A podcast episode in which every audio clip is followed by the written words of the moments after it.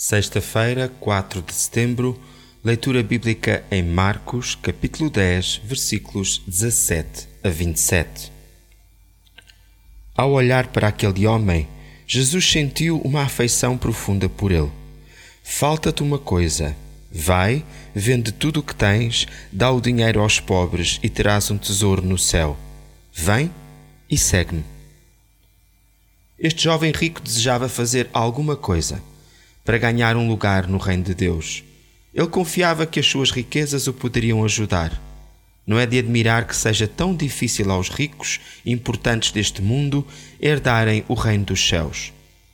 No nosso relacionamento com Deus, devemos deixar de confiar no nosso pé de meia, na nossa herança e em tudo aquilo que possuímos e passar a confiar no poder e na graça do Deus Eterno Todo-Poderoso.